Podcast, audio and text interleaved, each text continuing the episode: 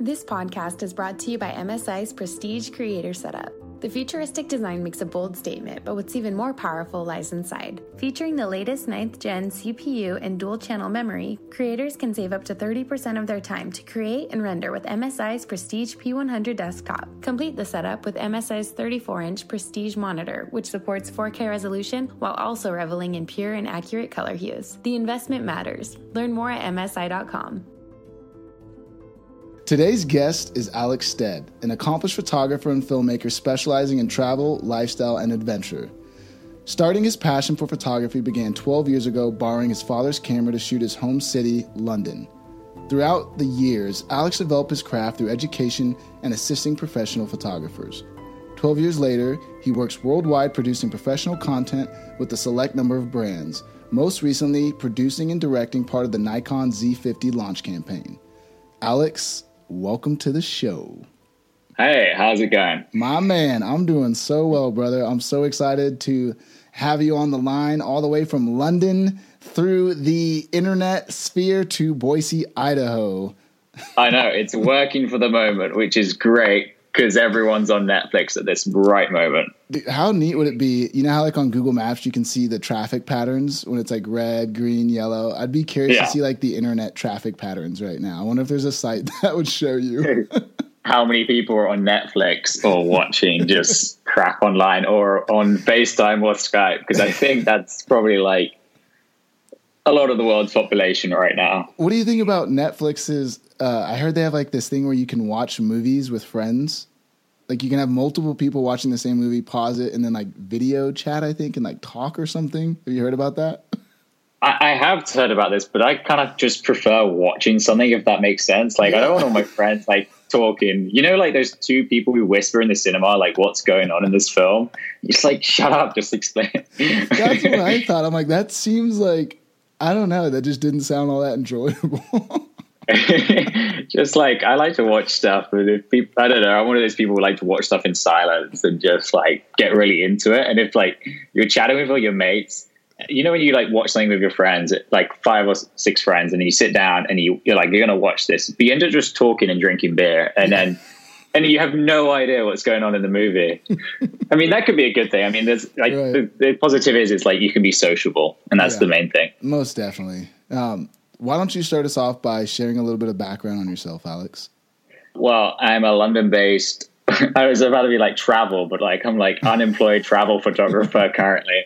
That's so yeah, I'm. A, it's funny, but it's, it's it's not good. Um, anyway, so I'm, I'm a London-based uh, photographer. Um, I do work with like hotels, um, tourism boards, airlines. You know, a lot of different products. Um, kind of work all over the world, which is, I mean, I used to work all over the world, um, but yeah. So I mean, my work's taken me everywhere, which has been a huge honor. Like to be able to travel to some of the places and like the most unexpected journey ever. Like especially how last minute some of my work is is just that's what I love is like when someone phones me up on like Friday and I'm like, can you get on a plane on Monday and be here and do this shoot? And I'm like, yes. And that that's the stuff I love. Um, well, we've always been huge fans of your work here at Art of Visuals, and uh, your imagery, dude, is just so so dreamy, so vibrant, and it's definitely definitely makes you want to get the hell out of the house, especially especially right now.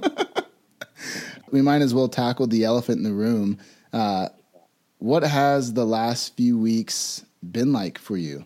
I mean, this has not been a good time. I'm going to be honest. It's been pretty, pretty awful. I mean, like things for me started getting cancelled pretty early on. Like I was meant to be in Hong Kong working for some clients, and obviously that's like one of the first places you don't go. Um, and then other like travel things and client work, like over the world, just kept on like closing down. Um, and then I kind of didn't realize how kind of serious this was going to get, especially as like in Europe. So I kind of like started to look for more local work, and um, I was meant to be doing speakings and uh, speaking at like conferences and stuff in like the UK, um, and was looking for other work in the UK.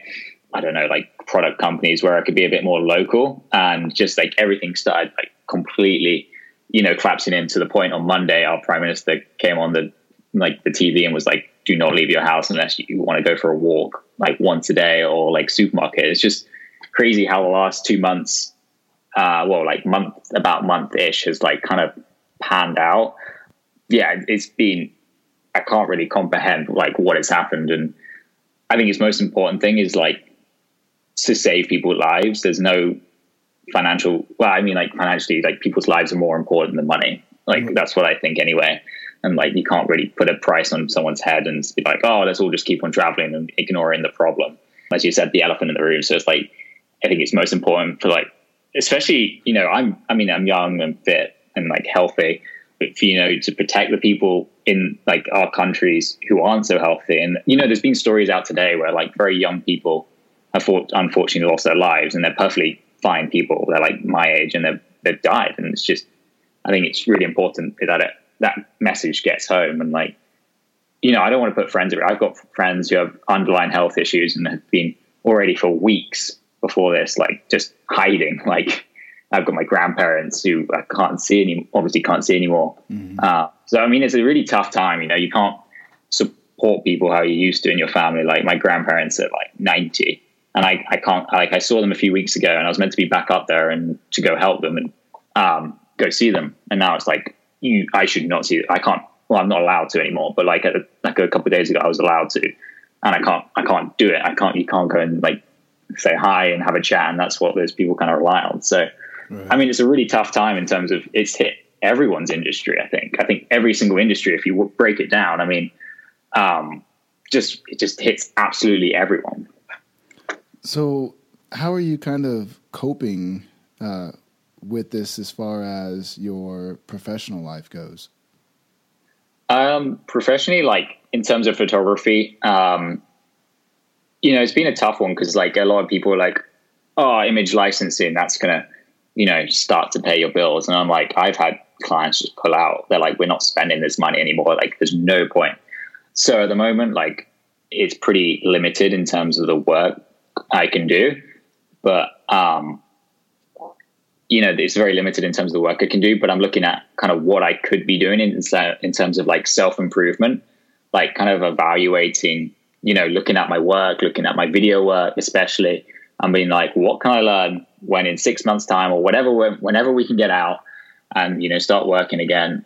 Um, if it's three months, if it's six months or whatever, like, what could I do which could make me like a better person? Like, in terms of like photo and video, uh, my website, my boy portfolio, how I present myself, um, if there's video content I could re-edit for different purposes. Like I think it's a really important time to kind of reflect on everything you do. Um, and I think it's important. Like I, I'm a, I work as a professional photographer, and I still watch YouTube tutorials on how other photographers do stuff. Like I look at something, I'm like, that's so interesting how that person have got that that tonal range or you know colors and stuff. And I'm like, I want to watch like multiple YouTube videos and like how you know not copy. Obviously, there's nothing nothing gained in like going like there's nothing gained in copying people's work. There's there's something to gain in like watching people's YouTube videos and taking those like kind of tips and tricks and presenting it all together in your work in your style.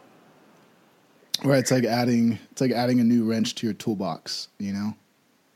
Yeah, I think definitely. I think it's a really important thing. Is just like not to go on the internet and be like, great, I'm going to go find if someone's style I like and be like, that's my style now. That's gonna kind of just gonna gonna copy that. Just like go online and like just watch tutorials. I've been watching tons of different tutorials which I found useful and just like kind of p- playing around with my images and how I can like use different little elements and bring them into my kind of style. But yeah, it's uh, it's a tough time in the photography industry, definitely. It's uh, it's kind of interesting. You're talking about your grandparents I, I'm assuming you're close with them since you brought them up. I'm close with my grandparents too. They actually they called just after you were talking about your grandparents, and so I thought that was funny. but you know, we all know that this is a difficult time for everyone. But on the flip side of that, I also think there's a lot of positives coming out of this time. I know for myself personally, taking a lot. a, it's nice to to be able to slow down, spend more time reading, spend more quality time with my fiance. Uh, as weird as it sounds, my my animals, my cat, my dog, like yeah. just like I'm like the busiest person in the house, so I get to interact with the family, I guess, the least. Um, especially the animals. So it's been really fun just to like play with the cat and be around and walk Dude. the dog and. I've got my cat here at the moment. I've been winding him up. He's used to no one being around, and then I just like I'm home for weeks on end, and just like, hey, hey there, buddy. Like, what's up? what do you think some of the the positives are for you during this time? Um, I think definitely to like reset, as I was saying, like learn learn new things and kind of just reset and evaluate um, like what I could be doing better. So that's that's definitely it. I mean, fitness, especially for me, like I'm lucky enough still in one of those countries who are still allowed out the house um, to do exercise. You look like your jaw. You look like an incredible guy. Like you, if you were in the movie, you'd definitely be a superhero. Oh, dude, I would be like, you know, after like half a mile of run. Like I'm, because just because like the travel is just so hard sometimes, especially like I really admire those like travel photographers who are like really fit and like really healthy. Just because I kind of struggle with that. Just because like you know, usually how a day looks like working for a client somewhere abroad is like we get up at sunrise, we shoot sunrise, we have like a team meeting, we do the shoot all day, and then maybe we, we could get to the gym. But in that time, you have like an hour or so free. You're usually like phoning like your girl, my girlfriend or something, and like, and then I try to get to the gym, but you're just exhausted, and then you got to go back and shoot for sunset. So like, and then especially just like you're so sociable as a photographer, like you have to be such a sociable person and just like um, you know, out for drinks and meals and stuff. So like, and then you're on flights and you're eating at weird, weird times and you're eating weird food. So you just end up like, like I used to be super fit when I was young. I used to cycle like so much. I used to cycle about six times a week, um, long distance, and I used to be super fit. And then I started like my career started to take over, and really lucky to get opportunities. And then I just started terrible, like not terrible, like not eating as best as I should be, not being doing fitness as I should be. Mm-hmm. Um, so that's something for me is like I really want to start like going for a run, like cycle, get my bike back out. Like I've been cycling for the last few days, um, just around empty London. It's like a ghost town. Um, yeah, it's actually just like so weird walking through London and just London's such a sociable city, like most cities. It's just so weird, like everyone looking at each other like suspiciously like really suspiciously, like looking at like them like you're gonna rob each other, like wow. standing two meters apart, and it's just so weird. It is just on like everyone's just standing like two meters apart, walking two meters apart, and like if someone's like you're walking down the street and someone's on the like walking towards you, people literally just like, including myself, just cross the road. Like it's kind of just this surreal like zombie land. That's that's just that's so interesting. We haven't I haven't necessarily felt that where I'm at, but I could only imagine, you know, being I've been to London, and so I can only imagine how it is. Uh, you said something about some of the other people you've traveled. I'm curious, who are some of the more impressively fit photographers that you've traveled with?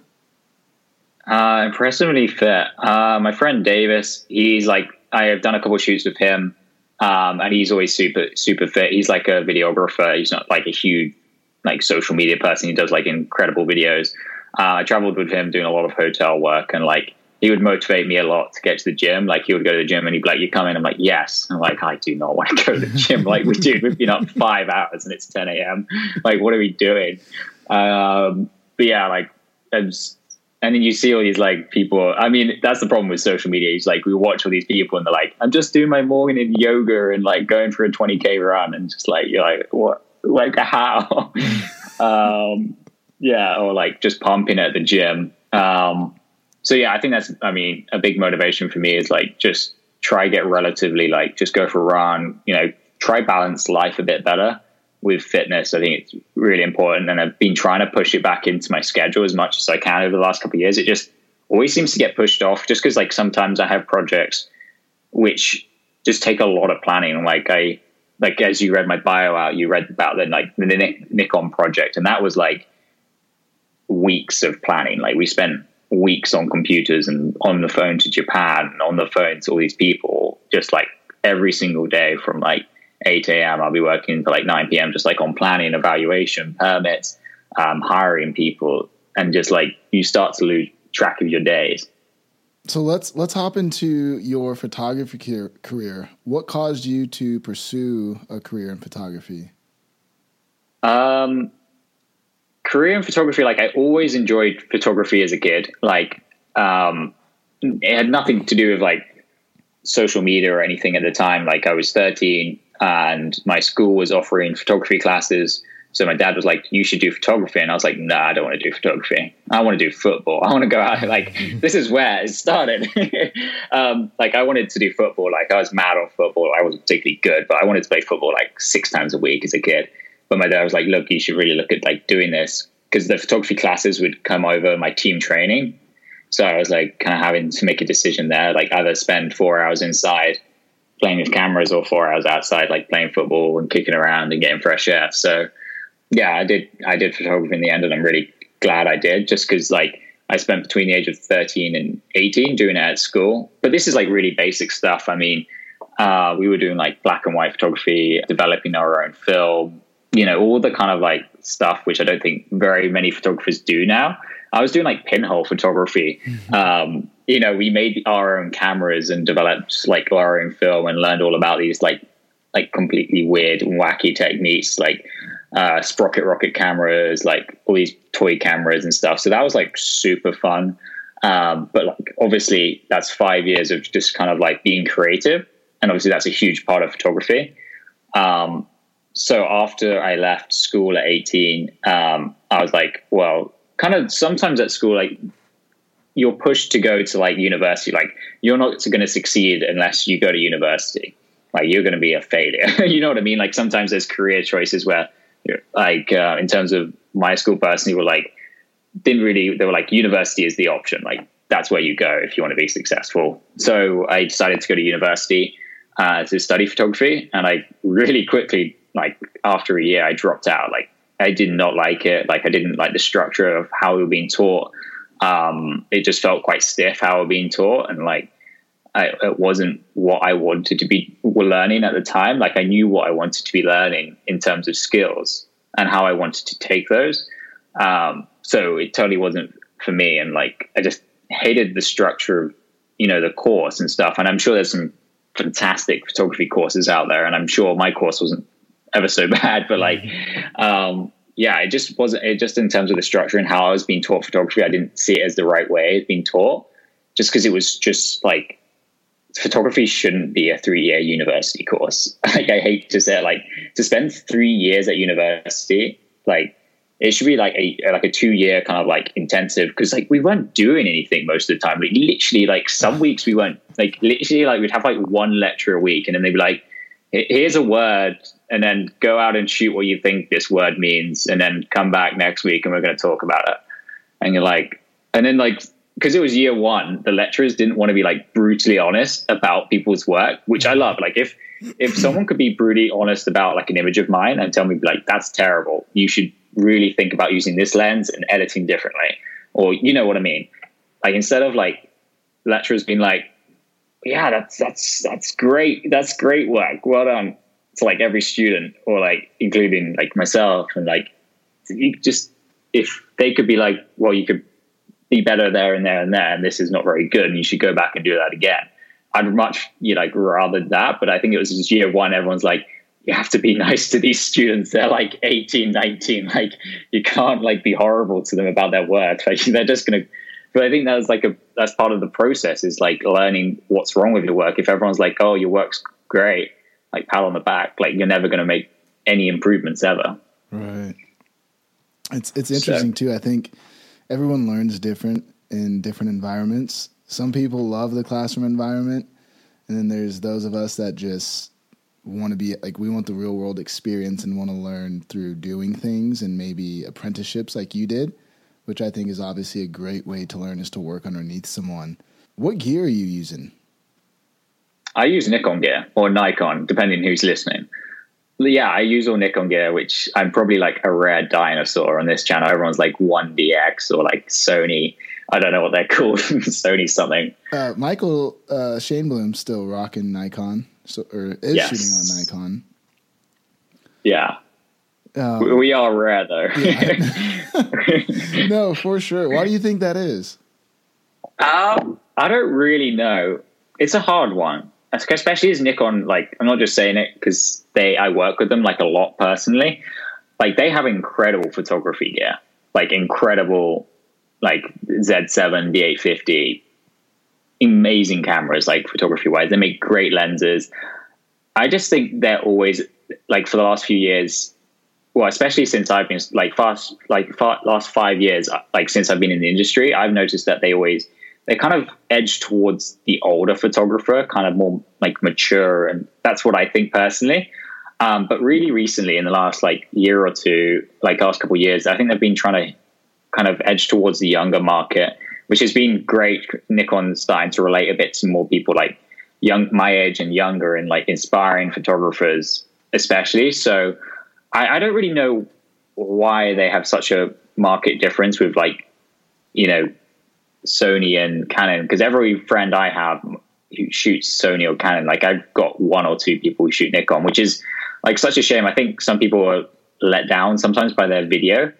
Um, I think that's maybe a reason why some people edge towards other brands is video quality. Mm. Uh, and Nikon are getting there with their video. And I think, you know, I'm using the Z7 now with ProRes RAW, which is incredible. I think, don't hold me to this, but it's the first mirrorless camera to hold ProRes RAW on like an Atomos system like that, um, which is pretty incredible. Please don't. I can't. I think it's one of the. I think it's the first one. I think it's the first uh, one to hold like ProRes RAW on like a DSLR, like a mirrorless camera. So I mean, they are doing great things. But yeah, I, I honestly, it's hard to describe. Those are my just slight thoughts on like why Nikon isn't as popular. Mm-hmm. Um, but yeah, it's a big question. I mean, they're probably thinking the same thing sometimes. What's your what's your go-to lens for your work? I travel with a variation of lenses, like especially when traveling, I've got to think of like obviously weight first in terms of like there's no point bringing so much gear that you're so way down and you're so unflexible that you can't walk up a mountain or like can't even do your job. Tell me you did that in the early days, though. I know I did. I uh, yeah, yeah. Like I was packing everything. Like any, like I remember doing the first trip to Iceland with my friend. Like as a personal trip. Like we had a couple of like sponsors on board, but we just. I remember checking in, and the woman weighed our carry on, and I was like, even though my carry on now is totally overweight every time. We were just packing like everything. We were so excited. We're like, we could do this lens. We could do this this lens. Like, absolutely packed everything we could. Um, you know, it's not even just packing photography gear. Like, I think there is like a weird skill as being like a photographer who travels like to like tra- pack well. Because sometimes I go away with people and like, why are you packing so much rubbish in your suitcase, like clothing and stuff? Like, we're going away for like three days. Like, what do you think you need? What are we going to come across? Um, but yeah, so sorry, I go to uh, lenses are um, a 14 to 30 which is a Z mount lens for the new mirrorless. Um, and then I use a 70 to 200 and a 24 to 70. And then I got a lot of prime lenses. They've got like a 58 mil prime, a 35. Uh, what else? I'm just looking over at my cat. Uh, yeah, I've got like a like. If I brought this all on the plane, like I think I might not be able to lift my bag. But like I have a lot of different little lenses which I bring along on different variations. Like I've got wider lenses, which are better for like astrophotography. Is that if there's a client who's like, we really want incredible night shots, I've got like a particular lens which I know I absolutely love using, which is the 14 to uh, 24. Mm-hmm. Uh, but usually I only really carry like the four, uh, 14 to 30, um, the 70 to 200, and the 24 to 70. Like if those those are the three lenses I would like take everywhere. Nice. So I'm curious. I, I, know you specialize in adventure and travel photography, but do you ever? Uh, I know you don't really post any of this stuff, but do you ever like shoot portraits or any other type of photography? Not massively portraits. It's mostly lifestyle. If I'm working with like a client, it's usually like it's not just direct portraits. It's a lot about the environment. So, like when we did like hotel photography, uh, I did a couple of hotels, which was like I love doing that kind of work. Uh, we're working with like a lot of models and stuff, but it's a bit more not like about the model; it's about the environment they're experiencing. Uh, if it's the restaurant or if it's the pool or whatever. So um, I really like working with people. Like generally, like if you look at my work, there's a lot of outdoor work, but if you look more towards my commercial side, there's a lot more like people stuff in terms of like working with people in hotels or working with airlines or working with kind of tourism boards or whatever. Like working with personalities and stuff is I love doing. And, you know, sometimes it's great being out in nature, but I also like love working with people and, uh, especially the hotel work. I, I absolutely love kind of just like the tackling those kind of tasks are just like, just especially like we have so much to shoot when we get to a hotel. We've got like to do like most rooms in terms of like different genres of rooms. We've got like the pool, we've got like the outdoor area, and we've just got to like work through it with these models. And they're just mostly like like 99% of the time, they're super fun people, super nice people, and it's just like a joy of a job. So, so when you're working on, let, let's just use a hotel commercial shoot for an example. How do you approach the shoot? Do you have a shot list going in? Do you go and view the hotel first, take photos, check out the scenes, and then go back and, and come and get creative with the shot list to tell the story of the experience in these different environments and spaces, or how do you go about tackling that? Um, we do it all in one shoot, just because some of the hotels are quite far away. Um, you know, we usually there's usually someone on site at the hotel who, like the marketing person, who knows what they want in terms of like what they need, what they're missing. Um, you know, it's not always been the case, which is sometimes not the most helpful thing because like sometimes you that person's job is to like figure out what their hotel needs to market themselves best and your job is to like look at that list and be like this is how we can do it um, so that's usually how it works um, so yeah we usually kind of like i usually when i get to a hotel we have like a meeting with the per- that person and kind of talk through their ideas because sometimes they're not always realistic sometimes you got to like kind of hone a bit and like realisticness into like the schedule. Like, like I remember working with the client in like Shangri-La, uh, Maldives, and Mauritius, and our schedule. Oh my god, like it was just intense. Like we looked at the day and was just like, "Wow, this mm-hmm. is they're gonna get their money's is, worth." I'm not gonna get to sleep. Like it was literally to the point where like just working from like sunrise and then we would have like an hour maybe to have breakfast and then she'd be like right we're gonna like shoot for like all day. And it would like shoot for the whole day. Maybe have like would we'd get some food in between maybe. Like sometimes we had like takeaway food like because we were that busy. And then like 11 o'clock at night, I remember we were just like taking star shots of the models. And I was like, and then like you'd get back to your hotel room at like midnight and you'd be like, oh my God, I got to like back everything up. And then the following morning, she's like, right, we've got to get in the pool at like sunrise to do this shoot. So like the night before, obviously, you're like preparing all your underwater gear at like 1 a.m. You're like, is my photos backed up? Is everything good? Is everything good there? And then like, um, getting your underwater housing ready for like the next morning shoot. But I love that. I love kind of being put under pressure to work. So um, yeah, so usually we just like kind of figure out a schedule. Usually doesn't always work realistically, just because some shots are quite complicated. You know, I remember shooting Colombo in, which is in Sri Lanka, and like it hasn't been built yet. The city, like there is, like we were shooting basically like a building site, so you had to be really thinking ahead as a photographer, like how am I going to make this place look built when I get on like get these photos downloaded and edit? So you have to like take different layers of shots and then like figure out how you're going to make. Like I literally had to complete buildings, like in terms of like skyscrapers, which were obviously going to be complete. And I had to then complete the skyscraper online with my Photoshop, right. which was just Oh yeah, yeah. So um, yeah, I mean, I, the hotel shoots are like fantastic. Like working with a group of people and working through the problems and then um, delivering it is really, really. I love doing that kind of stuff. It's super cool to hear you talk about kind of the intensity of, during some of your shoots. My team and I talk about that a lot. It's kind of like you have this feeling of being a professional athlete in our sport operates in different ways. Like we don't have consecutive game days, but sometimes like a game day is 48 hours. You just yeah. like it's like you're going to war. You're packing everything up and it's just 48 hours of just like like you said shooting, backing up depending on what's going on, trying to get edits done, catch a few hours of sleep and then you're just like back into it and you know, keeping the mindset right, staying positive, keeping the vibes good because it's it, it's easy to to get down during that type of intense pressure and it obviously helps to especially if you're working with people to work with people that have good attitudes and things because uh, i think people's real personalities really shine in that like 16th hour you know yeah i agree like having people you can trust is like when i get asked by like a client to build a team out and it's like i've really got a great network of people who i know who are always down for anything and like who will just work so hard. Um, and you know, I've worked with people before and they just haven't had that attitude. And sadly, I just don't work with them again because you need, it's particularly in like hard travel shoots, you need someone who can get on a 12 hour flight, who can land and then go straight into a meeting. They'll do a shoot and just like be legs running and just like not complain, like take it on the chin and just work as hard as like you possibly can. Um, so it's like, yeah, it's work ethic, especially on travel stuff, is super hard because, you know, I mean, I've gone really far, like sometimes just for like a small shoot. Just like I've been to Australia for like five days. I remember my, me and my friend did like a five or six day campaign in Australia, and we had to fly there, and we got there at six a.m.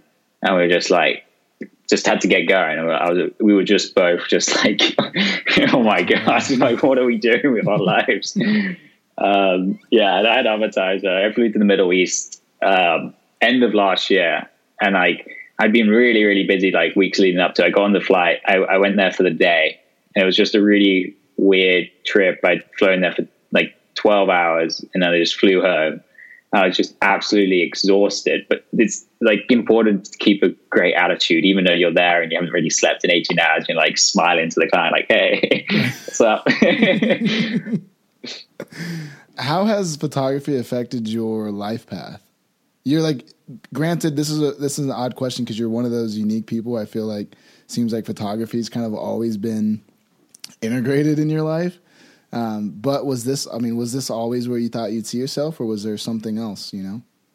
Uh, I definitely didn't see myself doing this professionally uh, for a long time, just because like I really wanted to do it professionally, and I, I knew it was what I wanted to do, but it was just such a hard path to take in terms of like I didn't know what I was doing, like in terms of the start, in terms of like which direction, which genre of photography um, I wanted to go in, in terms of like how I'm going to kind of specialize myself um, and how I was going to start picking up early on clients. Like that was all a big learning curve, especially like as I was um, at university. I did one year at university, and I like, this is this is not for me. But like, like what do I do now? Like I can't. I don't want to just drop out and then go work in something completely different. I love what I do, but like, this isn't right for me. So when I started to leave university, um, it was a really good breaking point for me because um, I, I was working really hard, like uh, going to London, going for meetings with agencies, reaching out to a lot of people, working really hard on my portfolio uh, as best as I could at the time, with not traveling much. You know, I remember me and my friend like going to Iceland, trying to I was trying to like build on my travel portfolio and just like learn stuff out there. Uh, but that was like we were spending like nothing. I remember we got like sponsored with a couple of like car rental, but we literally slept in the back of a car for like nine days. We were disgusting. Like I remember like one night it took us like three hours to cook pasta because it was so cold.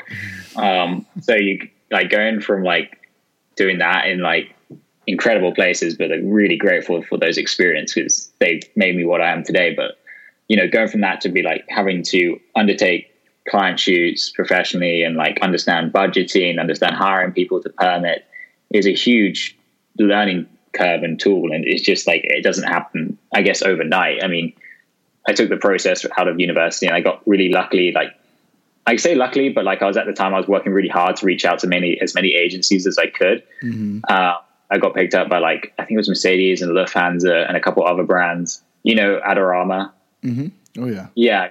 Yeah. Yeah. I got, I, I met them in New York at one point um, when I was there and they started doing stuff with me, which later actually became with Ryan, who you know. Yeah. Um, so yeah, like just meeting like certain clients when I was starting to go out at university was just such a like so important for me. But I w- that didn't just come by chance. I wasn't just sitting at university at my desk being like, "What am I going to do tonight?" I was like, "I need to be reaching out as much as possible. I need to be out like shooting. I need to be building my portfolio and like pushing as hard as I can to try like get out of university because I need to have like a a reason to leave university. Like especially to my parents, like my sisters have gone to university, my other sister's gone to university, and they've finished it, got great grades, and that's that's sometimes like how you're expected to go. And like when you're like, I hate this, like I want to leave, and they're like, what are you going to do now? Like what's what's your options? And you're like, well, and then like I started to get those opportunities, and it really completely changed my life. Like getting those opportunities just while leaving university.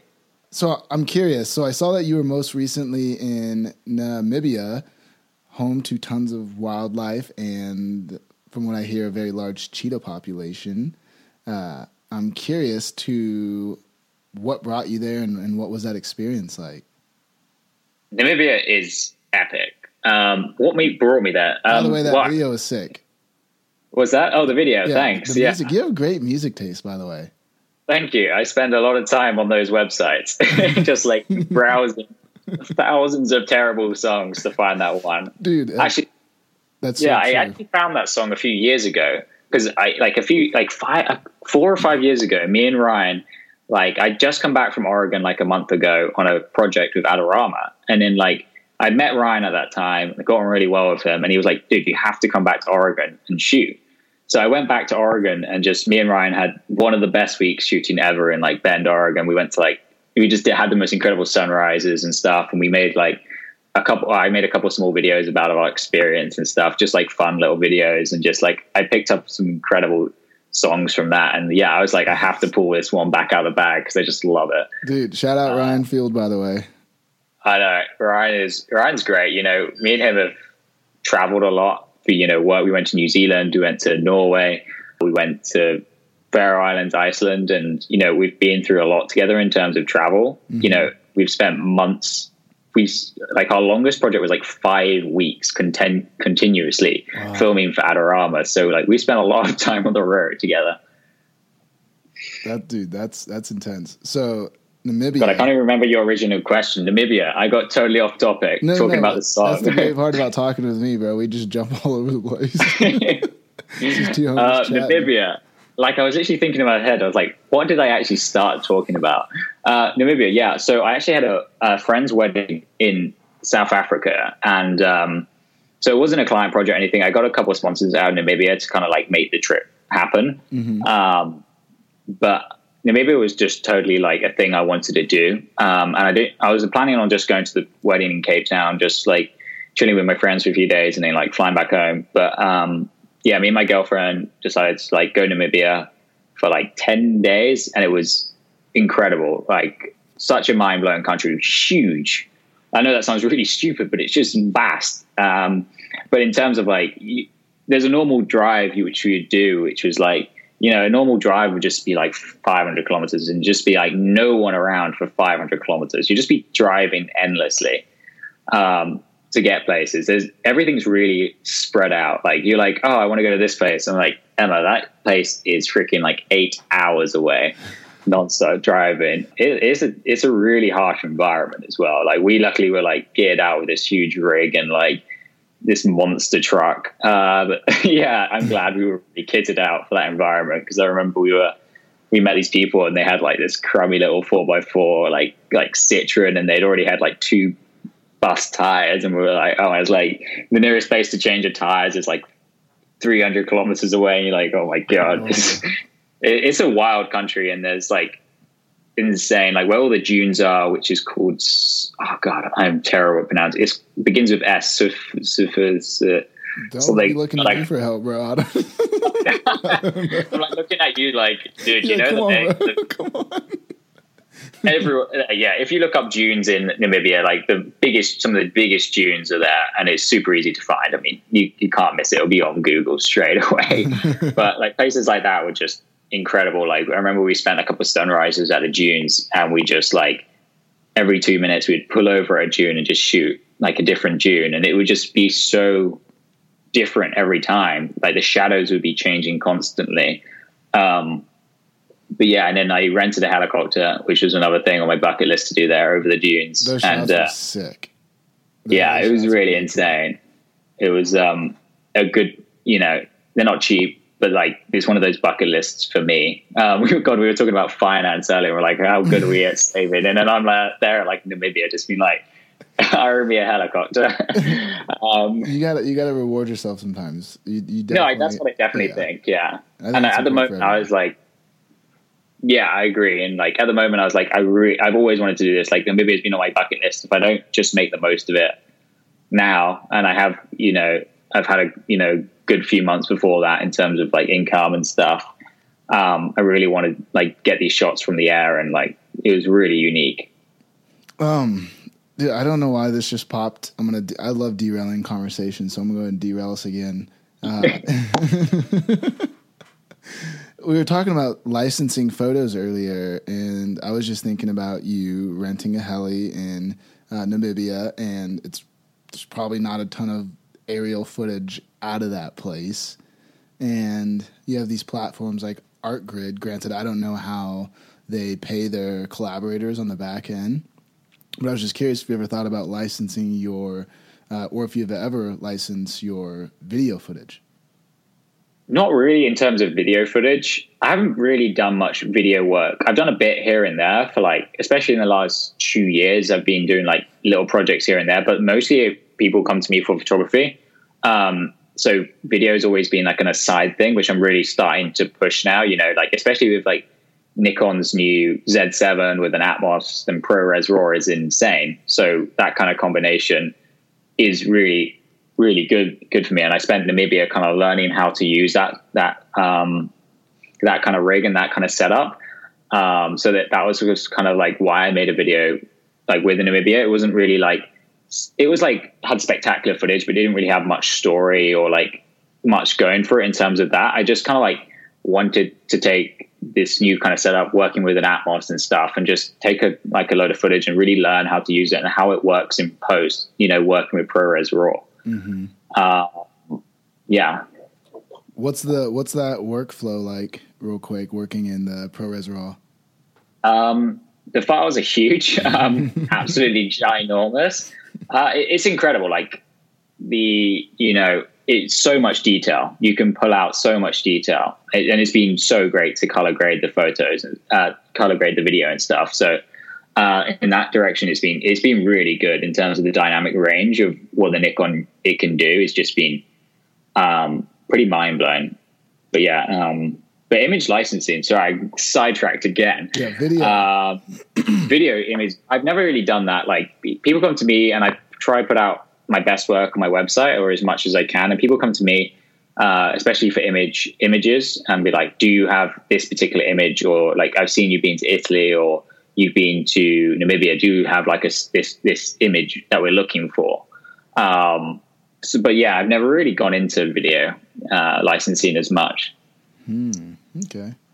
Uh, Maybe it's something to look into. yeah.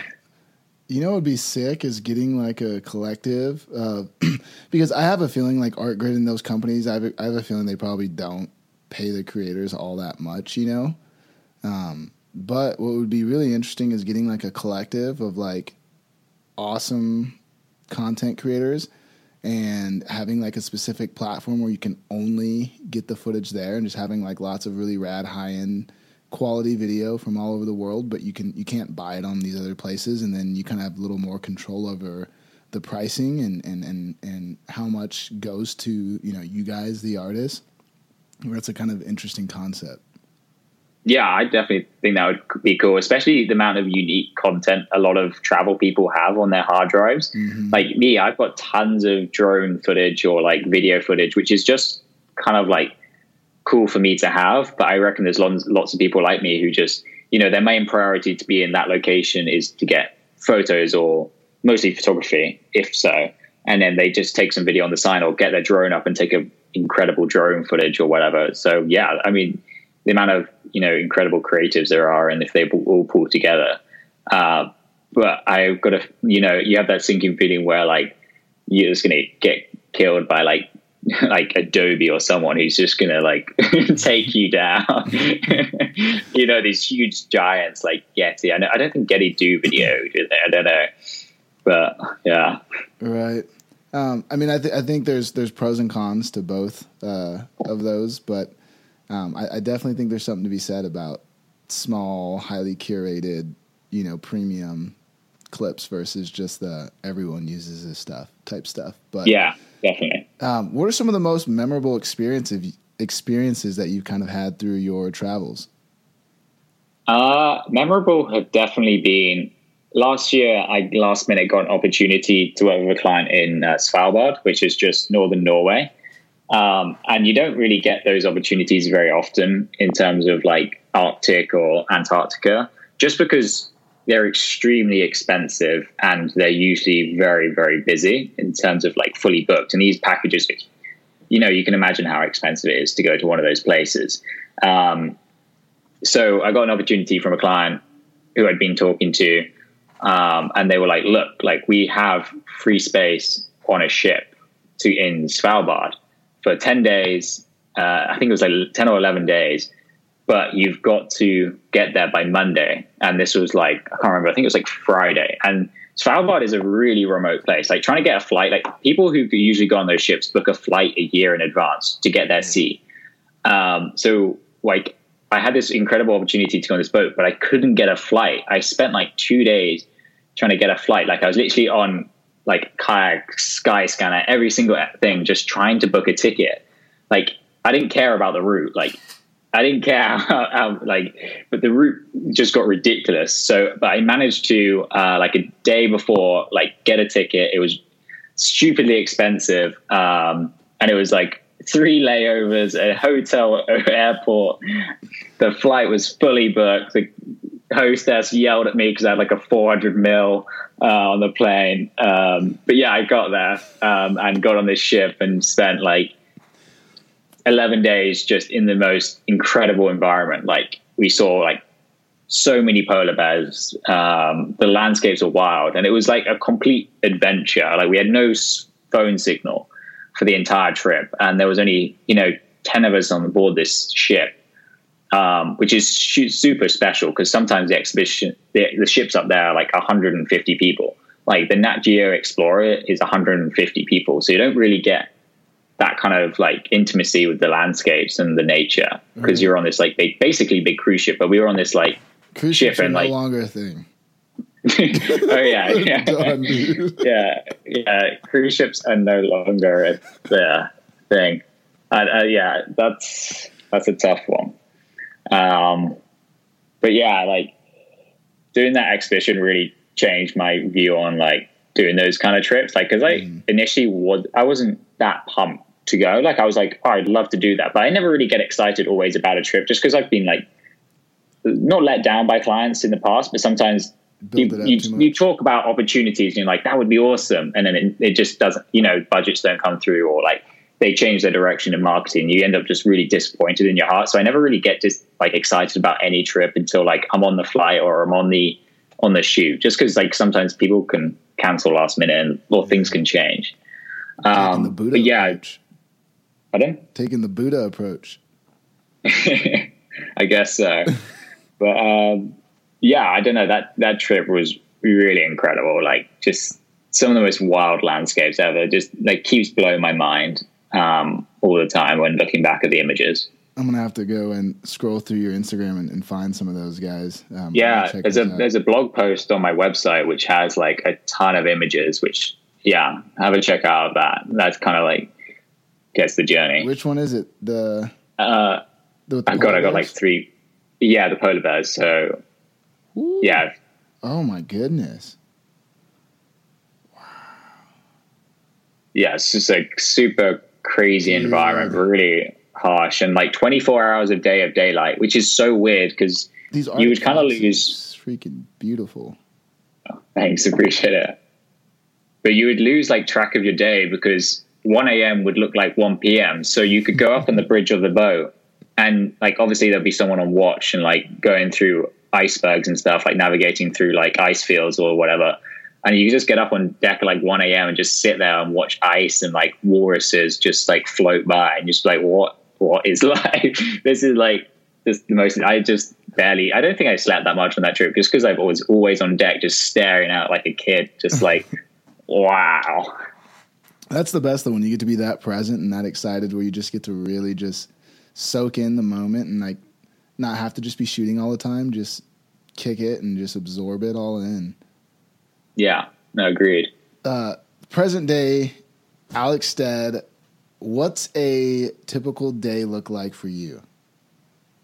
Like in the office? Yeah. Out, let's not mm, outside of of what you're experiencing now. what am I'm experiencing now is I'm allowed to walk around the block. Um, like a normal day, like when I'm at home, when I'm working, is like you know drink a lot of coffee, firstly. Uh, but Cold- usually cold emails and phone. Pardon? Co- cold brew or hot? Usually hot coffee. Nice. Yeah. Um, but yeah, I get up, like, I usually have like a fair amount in, in inboxes. Um, it depends what projects are on it, like at the time. Like sometimes I'm quiet and it's like quite nice because I like spend those days like doing stuff I want to do, like edit photos or edit video footage. So just spend the whole day like editing photos I want to do or like edit video footage. And then other days it's like when you've got a project coming up and you've got to like be on the plane next week and you've got to organize with a client. It's like you're constantly on the phone and you're doing you're doing planning and you're like trying to sort through stuff and you're figuring out all the details and making sure everything's good. So like a day can go pretty pretty fast when you're like like e- emailing all day, just like sorting out details and stuff. Uh, do you have any hobbies or or do you have any other hobbies outside of photography or special interest kind of at the moment right now? That's a hard one, like because I I don't really have any other like a lot of people ask me like what else do you do but photography. I'm like I do photography in my spare time when like if like I've got time free, I'm like I'm like oh I'd love to re-edit this photo or like do this video or watch like a YouTube video of like someone talking about photography. I don't know, like I really just like live and breathe photography. And I know that sounds maybe slightly cringy, but like when when I'm not meant to be like doing emails or whatever, like I'm literally doing photography. Um, but hobbies wise, like as we were like kind of discussing earlier, like this is uh, you know a tough time, and like everyone's got to find new hobbies. Like there's a certain amount of editing and website improvement and stuff you can do before like you you're running out of things to do like locked inside your house or like so like fitness like for me recently has been like trying to really push myself to become like fitter. Um just like going for a run or like cycle and stuff or like do some home workout. Um just anything to do with that is like i'm really trying to like push on that for myself just to get fitter and stuff just because like sometimes you drink way too much on trips, like in terms of like you're just like at dinner and you're just like with the client, you're like, oh, I have some wine. And then like six days later, you're like, oh God, I never want to drink a lot again.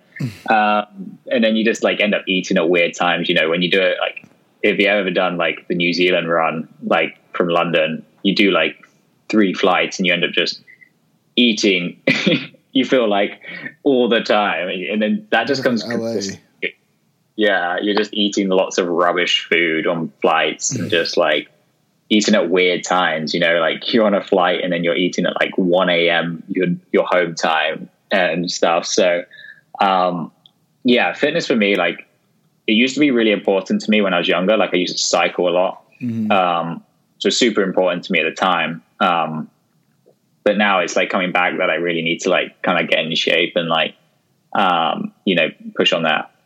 You should you should do an epic IG story photo shoot with your cat. that would be awesome to see. yeah, I'm definitely getting to that point where I need to like do something with a camera or I'm just going to go mad. Um, yeah, at the moment, like we were saying, oh, like my cat is used to no one being around and I just annoy the heck out of it. Like I just went upstairs to like just annoy it. Like I was just playing with like stroking him, but he's just used, used to like no one being around all day. He can sleep for eight hours and then that's it. But now he's got like us home, so we're just like, hey there, buddy. Like, what's up? so I might have to like enroll him for a photo shoot and like start doing some tutorials, like how to shoot your pet cat.